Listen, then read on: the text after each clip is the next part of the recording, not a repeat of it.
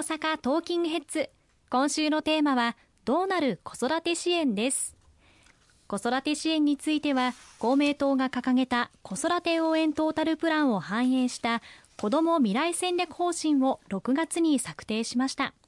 子ども子育て支援が具体化していると聞いたのですがいかがでしょうか？はいありがとうございます。この6月に閣議決定されました子ども未来戦略方針。これは主にあの3つの基本理念からなっております。第一に若い世代の所得を増やす。そして第二に社会全体で子育てについての意識を変えるということ。そして第三に全ての子ども子育て世帯をライフステージに応じて切れ目なく支援していくこと、まあ、この3つの基本理念に沿って支援策を講じていこうということになってております。例えば第一の若い世代の所得を増やすということですけれども、これはまさに先週も申し上げました現役世代の方々の賃上げを大きく図っていくということ、特にま家計の負担が非常に大きい子育て世帯については、今回低所得世帯の方々に対して1世帯当たり7万円の追加給付を行いますけれども、この低所得の世帯で子育てをされているご家庭については、お子さん1人当たり追加でさらに何万円と、これも金額はまだ決まってないんですけれども、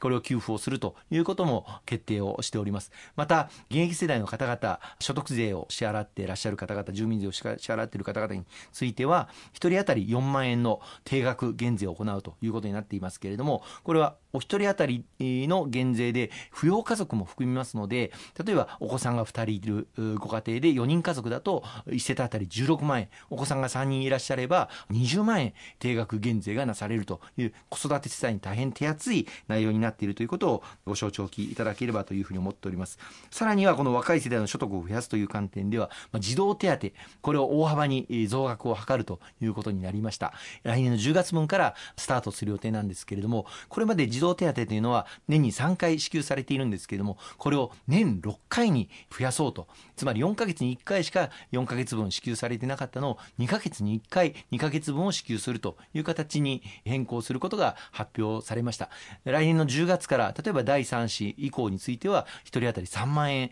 児童手当が支給されることになるんですがこれまでの制度で年3回だともらえるのは再来年の2月だったんですけれどもそうではなくて4ヶ月後ではなくて2ヶ月後つまり来年の12月に2ヶ月分10月と11月分を来年の12月にもらえるということに変更させていただきますのでその点ご理解をいただければというふうに思います。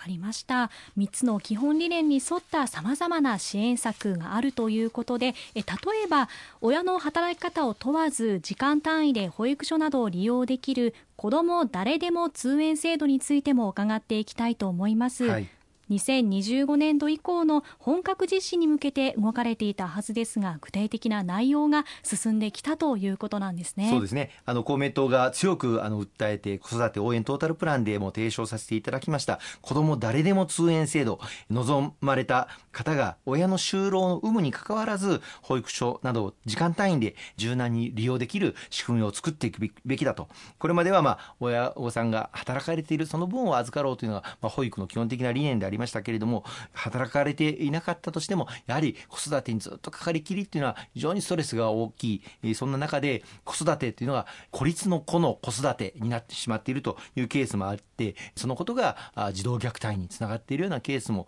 あります。そんな中で希望されたご家庭が例えば週に何回かでも定員が空いている保育園に預けることができるそういった仕組みを作ることができないかということで今年度からあのモデル事業としてスタートしております。今年度は全国31の市区町村で来年度からこのモデル事業を拡充をして、まあ、本格実施に向けて増やしていきたいというふうに思っております。これすでにあの行っているところも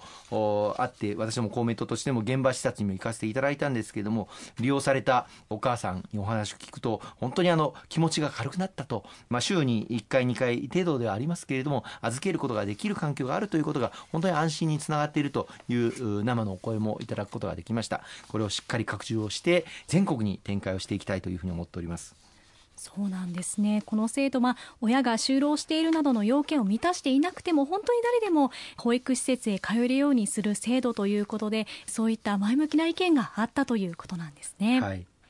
山本かなえさんがゲストでいらっしゃった時にもお話ししていたんですけれども本当に大変な方ほど申し出てくることがなかなかできない大変な状況が当たり前になってしまっている状況があるというふうにおっしゃっていましたがこのあたりもしっかり伝えていきたいですね。はい。あの中野区にあります大内保育園中野大和というところに公明党として視察に行かせていただきました。この園ではモデル事業として未就園児2人幼稚園保育園に行ってない未就園児を2人募集したところ12人の応募があったということいかに希望者が多いかということだと思います、まあ、その中で生後3ヶ月の子と1歳3ヶ月の子を、ま、預かることにしたようなんですけれどもその3ヶ月の子のお母さんはあの里帰り出産して中野区に、ま、戻ってきたばかりそしてご主人が仕事で家におられないので、まあ、一人で育児にかかりっきり、ま、奮闘していた中で初めて子育ての悩みや不安をこの預けることができる先に相談をすることができたというふうに言っておりました今月はあの週2日間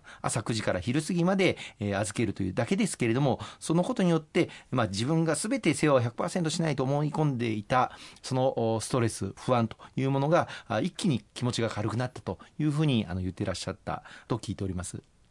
そうなんですねやはりそういった好意的な意見が多いということでなかなか子どもを一人でずっと見るっていうのもストレスがかかる瞬間もありますから孤立を防ぐためにも地域で行政で地域ぐるみで解決していくことこれが重要になってくるということなんですね。はい、この子ども誰でも通園制度、まあ、まだモデル事業で全国的にも行われているところは全国31の自治体しかないんですけれどもこれを来年度大きく拡充をしてそして全国実施に向けて本格実施に向けて流れを作っていきたいいと思っています。わかりました。ありがとうございます。後半も引き続きお伝えしていきます。